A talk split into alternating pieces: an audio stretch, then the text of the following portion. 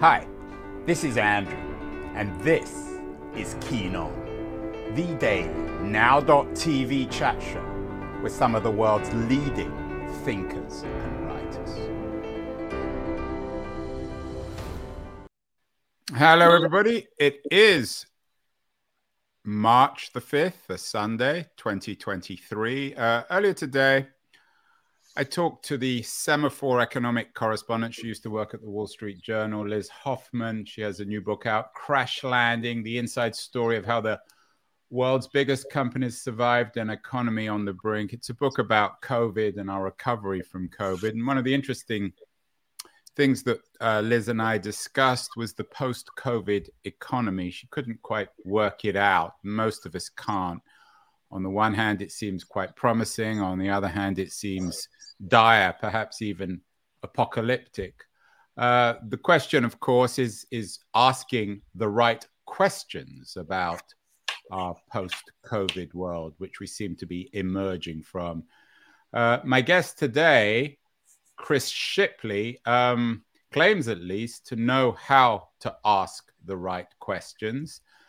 And those right questions underlie a book that's just come out that she co authored with Heather McGow, uh, McGowan called The Empathy Advantage. Uh, it's a book about an empowered workforce in a post COVID world. Chris, who uh, I've known for a few years, we couldn't remember how we've met, um, is another tech person, and she's joining us from her home in Redwood City. Chris, um, you claim to ask the right questions, which is your secret source. What are the right questions to ask about our post COVID economy? Well, I'm not sure I claim to ask the right questions, but I do ask a lot of questions trying to get to the right question. And, and I don't think there is any one correct question. I think that the real challenge with uh, our post COVID economy, as you call it, is that we actually don't know what the questions are. We don't know what the future is, and we're um, largely unwilling to admit it. So we're um, creating a lot of answers to questions that we can't even be asking right now. And that is, I think, gets us in a world of hurt. Well, there's that old uh, Rumsfeld. I'm not sure how serious he was about uh, knowing the questions. You say we don't know the questions, but we know the general area. Um, what should we be asking ourselves, Chris? And what did you ask yourself uh, you and uh, Heather McGowan in this book, uh, The Empathy Advantage?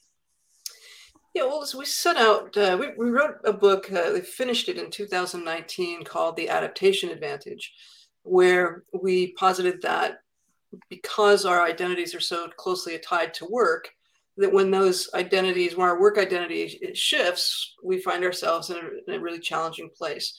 Um, that book was uh, launched or went went uh, on sale in early April 2020. We had planned a book that was going to have the kind of um, book launch you'd expect in a pre-pandemic world, and then suddenly we had to adapt. And that book became a sort of accidental guide to leading in the pandemic because everything was changing for everyone, and most of the future was largely unknowable we wrote this book, The Empathy Advantage, sort of on the back end of that that pandemic, as an understanding that while the pandemic didn't necessarily cause so much change, it certainly amplified it, and that leading a workforce coming out of the pandemic is very different from what we might have done before it. The workforce being far more empowered, having its agency, um, uh, the epidemic of, of the great resignation, which actually has its roots uh, more than a decade ago. All of those things mean that, that workers have a lot more um, autonomy and agency in their work and how they work. And expecting to drive a command and control workplace is probably not going to lead to the results you think it will. So that was that was the question that we asked around this book was how, how do we lead now? Coming out of this period of so much turmoil. Why do you think COVID was so profoundly traumatic? Why did it change everything? I, ha- I, have to admit, I'm actually not convinced it did. I think it's become a truism, a cliche. What is it about COVID that changed everything? Perhaps more we talk with um, Liz Hoffman, for example, about comparing the COVID economic crisis with the crisis of uh, 2008, 2009. What is it about COVID that's changed our our lives, particularly uh, our working lives, so dramatically, Chris? Well, as I said, I think that the, the pandemic didn't itself was um, not the the change agent, but it was an amplifier of change, at least from a working perspective, that were already underway. Except that the whole office dynamic shifted overnight. We went from uh, people, leaders saying, I'll never uh, support a, a, work from home workplace to I have no choice but to support a work from home workplace. We saw in a matter of months as much as five years worth of uh, digital transformation in organizations. So it was um, an amplifier, I think, that caused um, leaders to really rethink how they interact with their, their people. They weren't watching their work every day, they were finding ways to um, engage and communicate and inspire work from, a, from home, work from a distance. Um, it required a new way of thinking about um, what you um, how you ask and interact and c- collaborate with one another um, and it m- mattered a lot that leaders begin to trust their people because they weren't able to um, you know, didn't have the same oversight uh, with a workforce that was largely working from home. And so once you give that trust, I trust you to do this work, to get this job done, to complete your your assignments with with professionalism, you know, and maybe you have to juggle uh, your child's homework, uh, school homeschooling essentially. Um, maybe you're dealing with um, elder parents who uh, you know have greater susceptibility to COVID. Uh, maybe you're just fearful of COVID itself. I'm going to let you figure out how best to get your work done. When you give that trust and agency to uh, to your team, to your employees, it's really hard to get it back. They're they're not going to come back to the office and say, you know, by the way, it's okay if you don't trust me now, and tell me exactly how I should be managed throughout the day and get my tasks done. It just isn't. You're not going to put that genie back in the bottle talking about these questions, you said you're not sure of the questions. Um, your book, uh, uh, the former uh, uh human resources uh, head of human resources at GE, just said that you have written the most important book on management for the post-COVID era. That's the blurb that appears for the book. Um, are you trying in the empathy advantage to provide questions for managers, for leaders? Is that the purpose of your book? I think what we're trying to say to leaders is what got you here won't get you where is go where where we're going next. That that again, so much change change is happening at an exponential rate that the way that you the molds that you use the maps that you use to um, assume your seniority in management leadership aren't the same molds and maps that will will work um, in a in a rapidly changing, largely unknowable future. So yes, ask different questions. Ask questions about what do we know, what don't we know. You know, if you're talking about realms of the known knowns and the known unknowns and the unknowable unknowns and how all the other ways he, he, he framed that, we're really, I think, in a period of a lot, a lot of unknowable um, future. Right? We we can make guesses at where things are going. We can drive things to certain destinations, but I think we have to be prepared all the time to be reevaluating. What do we what did we know yesterday that's no longer true today? What do we not know about tomorrow that we can build capacity to be responsive to? I think that's the role of leadership today is being constantly willing to ask these questions of, you know, and, and to be able to say, and we say this in the book, I don't know. I don't know, but we're going to learn together. And I think that level of uh, vulnerability from a leader to say that I don't know, um, and then to guide them forward on a, a disco- journey of discovery is a very different and a, I think most appropriate role um, in our, our society, our culture today versus the I'm the all knowing boss and you need to do as I say. That I just don't think is, is even possible, let alone uh, wise. You say, Chris, the future is unknowable. I mean, it's no more unknowable or less unknowable in 2023 than it was in 2016.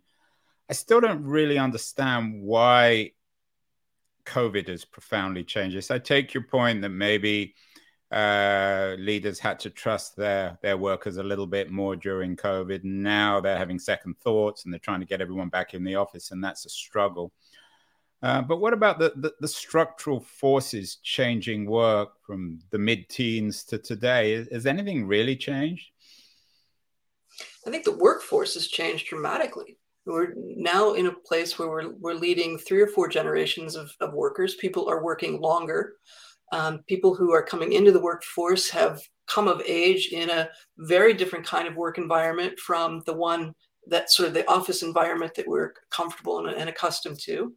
Um, I think so much about our our cultural shifts are making their way into the workplace. It's just a really different workforce. Um, again, not created by COVID, but amplified by COVID in a lot of ways. Is this generational? I have to admit, I don't I'm, I'm not, again, I'm not convinced with this. Uh, I mean, at, at, times when it's easy to get work, uh, employers, uh, employees always have a little bit more power.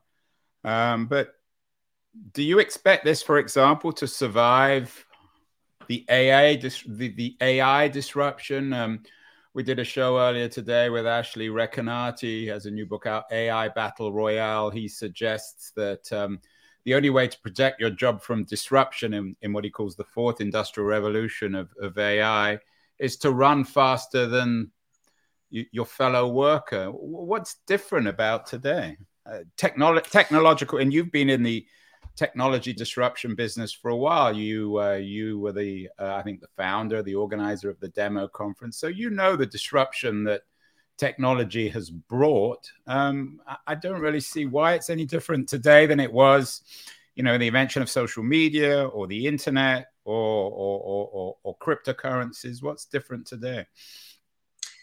I think it's disruption at a pace that we've not seen before, and that's the difference. That um, the time a company, for example, I'm going to get my numbers quite right, but uh, stays on the S&P 500 is as from you know, certainly 100 years ago, 50 years ago, 20, 10 years ago, has shrunk dramatically. It's so, so the, the forces of change are just coming at us more, much more quickly. The time to, uh, you know, it took to, uh, for electricity to become uh, in most households in the United States was decades. The time it took for the iPhone to be in every household was years so that this compression speed at which things are, are changing in which um, products are are won and lost in the marketplace are just um, has become so compressed that this I don't know how you I, I mean I, I, get the point of you just got to run faster than the other guy I just don't think that's that's even a smart race to enter because no one's going to win that no one's going to be able to outrun the pace of change so you've got to really think about how you, I think, go together, not compete with one another in order to build capacity that can be responsive to changes in the market. But aren't you really telling leaders what you want them to hear? Maybe not you, but isn't there, you know, this this perhaps ideology of collaboration and communication? I've heard it time and time again. It never seems to work. The companies that do best are the ones run by rather nasty characters like Steve Jobs or or Elon Musk.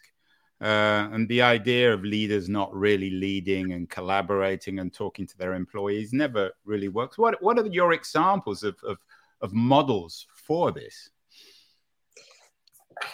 I think we should, should be careful of what examples we choose, and and um, one could, I think, make the case that Elon Musk's style of leadership isn't doing uh, good business, uh, isn't a good business for Twitter at the moment.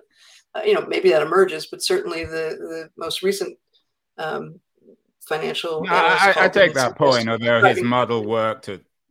I mean, I, I'm certainly no great fan of that model. I wouldn't want to work for him, but it worked at Tesla, um, and it might have worked at SpaceX. But but I take your point. But here's here's I think the, the real point. I mean, and, and what we try to the case we're trying to make in the, the book is that we're moving from a place in a time when people were simply you know, expense lines in, in corporate budgets um, that needed to be you know expenses needed to ma- be managed and cut to a place where the the, the boldest reaction or, or ability capacity to respond to a marketplace is by unleashing human capital human human value right? And i think that takes it it's a pretty big mind shift from a place where you think that people are disposable cogs to people are are um, you know, are great a, a, great asset that can can quickly adapt to changing times, and to be invested in rather than uh, you know cost to contain. That shift to the to a human value era of business, I think, um, and where we you know we we see um, actually has has greater potential in business overall. That either always be those outlier cases of the tyrannical manager who scares people to death so that they work harder. But I don't think that that people now, and this I think is a, a result of COVID, have reevaluated where work fits into their lives. They've reevaluated what they're willing to do and for what uh, what exchange. And so working too many hours at too little wage is just not an interesting idea anymore for, for most workers and and so the mindset shift i think is is away from this belief that that workers are owned by a company that need to be managed by that need to be um, contained by a company to the to that your human capital the people that come into your organization need to be um, uh, you know there's potential there that needs to be unleashed to provide the capacity to respond to shifts and changes in the market I wish I could. I wish I had faith in what you're saying. As a Wall Street, uh, sorry, the Washington Post this morning leads with uh, a story about a mile-long line for free food, offering a warning as COVID benefits end. Um, what you're saying sounds to me a little bit like a, a Silicon Valley conceit. If you're a well-paid tech worker, you can maybe do a little bit of part time at Google or Facebook or Amazon or Apple and survive. But for most people, that's not affordable. And we live, uh, Chris, I don't need to tell you this, we live in an age of AI. Billions of dollars are quite literally being poured into this new AI economy on a daily basis uh, for technology that will, in theory at least, replace human beings. Um, are you not a little fearful that your vision, which is rather heartwarming, isn't true in reality. This is not easy. I, I guarantee you that. But I've been, you know, I've started covering AI. It was my first beat when I began covering technology in 1984. I've seen how far that technology has come and how much investment and time it's taken to get to where it is today. And and it's impressive, but it is not human. And I think that we are, um, you know, we are at a place in our society um, that where we need to reclaim our humanity if we are going to maintain a civil uh, a civil democracy, for example. And I think that starts with with understanding that human capacity is valuable and is valued, and that we, um, as leaders of our organizations, need to understand that the answers to the questions that we don't know and maybe don't even know well enough to, to ask are best found in the people that we bring together to solve these problems. Well, let's get to your book, The Empathy Advantage. You suggest that it's driven by four shifts. Um, perhaps you might talk about these shifts uh, mindset, culture, approach, and behavior.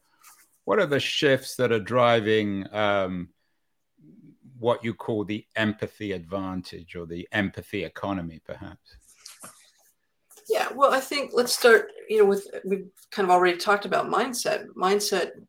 I think we're shifting from a place where um, the boss was the all-knowing, omnipotent leader who um, used whatever um, carrot and stick was required to to drive productivity, to um, a time when um, leadership is is through um, or the job of the leader is to be a, a catalyst for performance.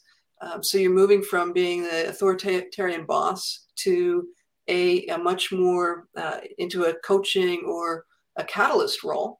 Um, and and I think that you know sort of the shortcut we often use is you know people no longer work for you; you work for them. Your job as a leader is to maximize the uh, the capacity of your team, not to. Do you have um, a, a, leader in mind when you you describe that? Are there models for this type of leadership that work? Yeah, I think that, that there are lots of, of individuals, and we talked to a number of them, um, you know, in, in the book, um, where we you know, see teams that, uh, for example, um, this is uh, one of the, the stories we t- tell about um, in um, yes in uh, aqueduct that's the name of the company where you know part of their their company performance is about um, really uh, assessing and they, they talk about the not sort of the exit interview but really understanding why why people are staying in the company. What's the what is the reason that people continue to come to work and stay engaged to really understand how to better construct their their we would think of as their human resource programs but um, how to bring people together in a much more productive way um, and it's just one example. I think there are lots of companies that are adopting this, some out of necessity because they weren't in a place where they had, uh, again, that command and control uh, environment. Um, so they had to do a lot more outreach, a lot more coaching, a lot more providing a lot more um, uh, kind of engagement resources to really hear where their people were. We, you know, one I think positive benefit of COVID is that we um, we saw a need to to create team collaboration, to communication. I, I think collaboration is often often overused.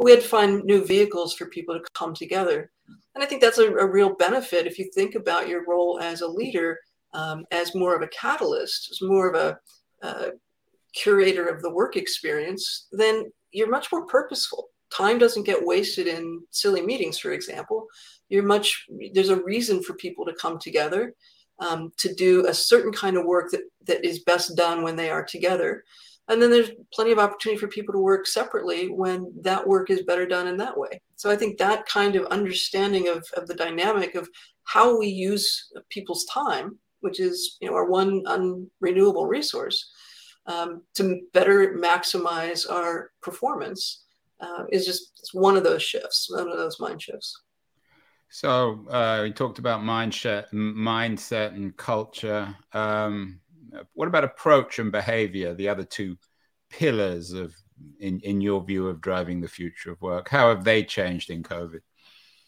Yeah, well, we talk about behavior and, and what. How do you motivate people to to work well?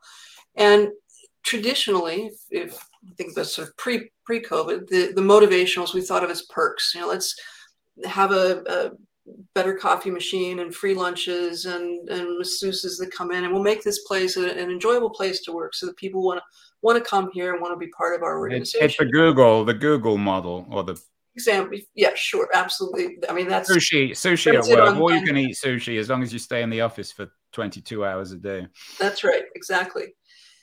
Well, that's again that that is treating um, these perks as as an expense and as a as a carrot to get people to to come into the office but is it really motivating people to to do the work? And i would argue that you know in some cases um, but in many most cases it's not. It's again butts and seats is not the same as performance.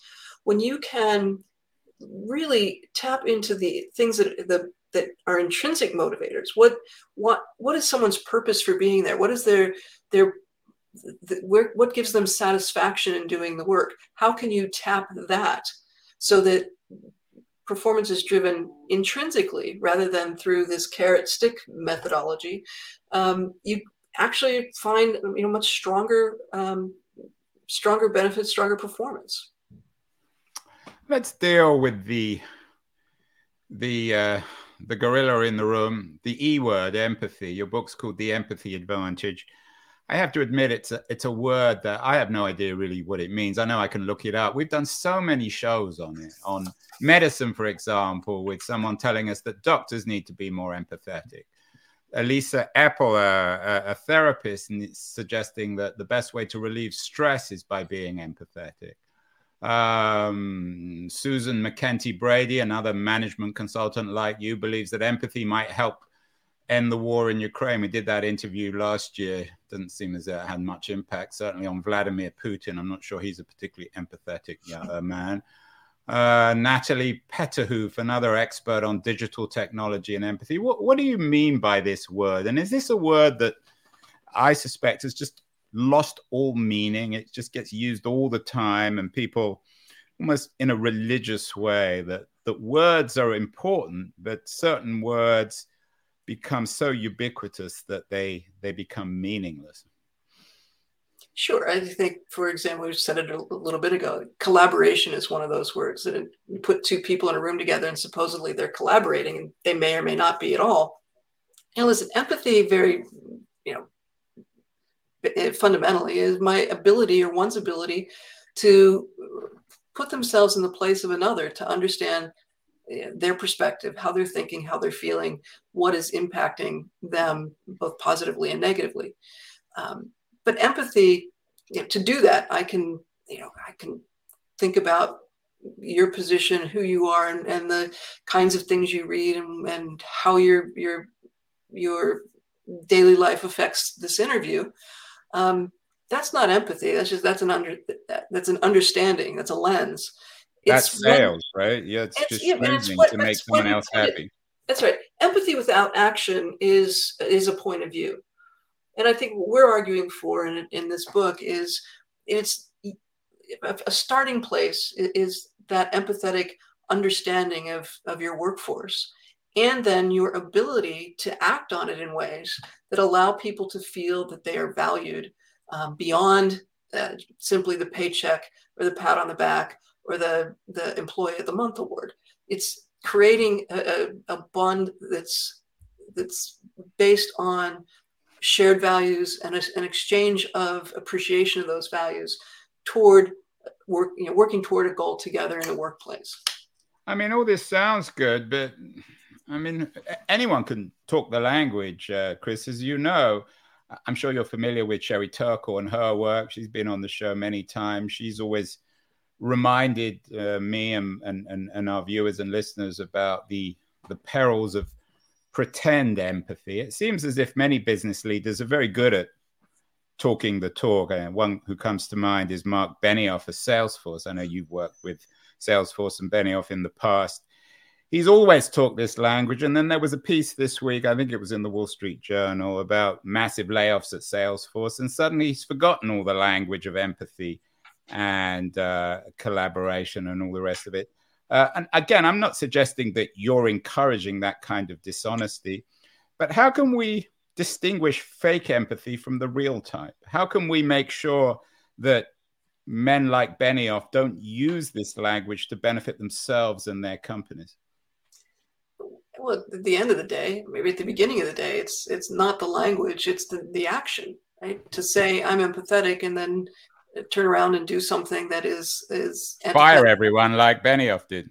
Yeah, and, and listen, I, know I, I have a, layoffs are an interesting and challenging problem. Um, they can be done with empathy. I'd like to believe that in ports in my career, I've when I've had to, to, to at, been at that junction, that I've been able to do that in in a way that um, is kind and empathetic. Um, it's never fun. It's never good, and it feels awful, right? Nobody wants to I mean, maybe there are people who like to fire people, but certainly I'm not one of those people. Um, but it's what you do in your everyday um, behaviors. Are you leading with uh, with candor? Are you saying, uh, allowing yourself to be vulnerable to the idea that maybe you don't have all the answers? Um, are you, um, you know, asking the right questions and treating people with compassion those ac- actions will you know always speak louder than any um, what, what Cheryl Cheryl talked about you know what is it inauthentic um, uh, empathy. Yeah. that, that's that just uh, you know, pretend empathy. Um, fake empathy which of course machines are very good at. Um, Chris you're a consultant I mean, as, as you're not a, a, major consultant, we, we did some shows on the consulting industry. Did one uh, actually yesterday with Rosie Collington, who has a new book out called uh, The Big Con How the Consulting Industry Weakens Our Businesses, Infantilizes Our Governments, and Warps Our economic uh, our economies now i'm not suggesting you're to blame for that but the mckinseys and the boston consultancies of the world you, you, can imagine her argument what role do you think consultants have from smaller ones like yourselves to the large multinationals in telling the truth to their clients and not just feeding them stuff that they really want to hear that makes them feel good? Well, I don't think that a, a credible consultant is is there to just affirm a previously held position, right? That may be what their their work discovers, but the role of, of a consultant is to help people and I, and I believe to help people under really make sure that they're asking the right questions, solving the right problems, and and so it's as much problem finding as it is problem solving. Um, there are uh, a lot of consultants who are very very good at that, and there are a lot of consulting agencies that are really really good at being consulting agencies and creating uh, massive PowerPoint decks um, that you know may or may not actually move the needle. I, you know, consulting is a is a broad term to cover a lot of different uh, services, and um, you know, I don't want to do a takedown of an industry. I think it sounds like we've got uh, some interesting reading ahead, but um, I think the best consultants are there to help people make sure they're working on the right problems and asking the right questions to get them solved well. Do you think there's a gendered quality to this, Chris? I know you've always been interested in these issues. I mean, there are very still many, many fewer female leaders than male leaders. Does the idea of empathy come perhaps more naturally to some women? Uh, uh, men do men struggle more with recognizing that they might be wrong and admitting that they don't have all the answers? Well, I think there's some research that suggests that that's true, and um, I also think that that generationally, um, it's uh, women are. Um, this is a very maybe it's a risky statement. I think women are cultured uh, culturated to believe that um, they don't have the answers, um, and men are are um, cultivated to believe that they should, if they don't have the answers, they should fake it till they make it. Um, an idea um, that is as much about conning people out of uh, into believing that you're competent than it is about actually gaining skill. Um, and I think those, those that's a very broad statement, but I think that those two um, ways in which we've been groomed as, as you know male or female or wherever you fall on that spectrum is is um, is very different. You know, it does suggest that women um, and you know, again, data says it that women tend to be more empathetic as leaders than than do men. So maybe we need more women leaders. Um, coming back to the question of asking the right uh, questions, uh, you you you note on your website it's difficult to find the right answers if you aren't asking the right questions. Do you think, as a follow up to the need for more female leaders when it comes to empathy and leadership and acknowledging they don't have all the answers, that women are better at asking questions too than men? You know, I don't know. Um, this is this is the right answer. I think that um, what I do know is that the right answer is when we bring the broadest possible um, mindsets, perspectives, points of view to the table. And so, whether it's more women in leadership, more people of color in, in leadership, more people from um, differing backgrounds in leadership, um, I believe organizations will do better the more they ask questions of more different people. And you know, we tend to, I think, go into you know a lot of you know failed products are because we ask the same question of the same person again and again, um, and and have this confirmation bias rather than breaking out of those molds and asking our questions to a broader a gr- broader group of people. So I think that argues whether it's more women in leadership, more empathetic leaders of any gender, um, it really argues for more diverse perspectives that allow us to make sure we're, we're tearing back the, the peeling back the onion in a way that gets to the right answers. Chris, final question. Um, uh, you, as I said, people will know you as the founder of the Demo Conference. And now you're very much involved with a, a startup constituent connection, um, uh, a, platform that powers the conversations that ignite change. So it's a, in, I guess, in a, in a way, a political uh, platform. We we did a show um, with a Dutch-based architect last week, Reinier de Graaf, on how cities and buildings, he's an architect, have been infected by corporate misuse of words like wellness, innovation, and livability. When it comes to politics and American democracy, which arguably isn't in the best state it's ever been in, do you think it's important to get our language right? Um, and does business have a role in that? I mean, in terms of this broader crisis of democracy and accountability, what is the role both of business and language in in trying to fix what's gone wrong that is the million dollar question maybe it's the trillion dollar question um, i think that uh, we have our language has become um, polarizing and um, even worse empty um, but we throw it around with great vigor um, to presumably make a point. And you know, one of our biggest challenges right now, I think, in this country, is that we actually aren't talking to each other. We're talking past each other.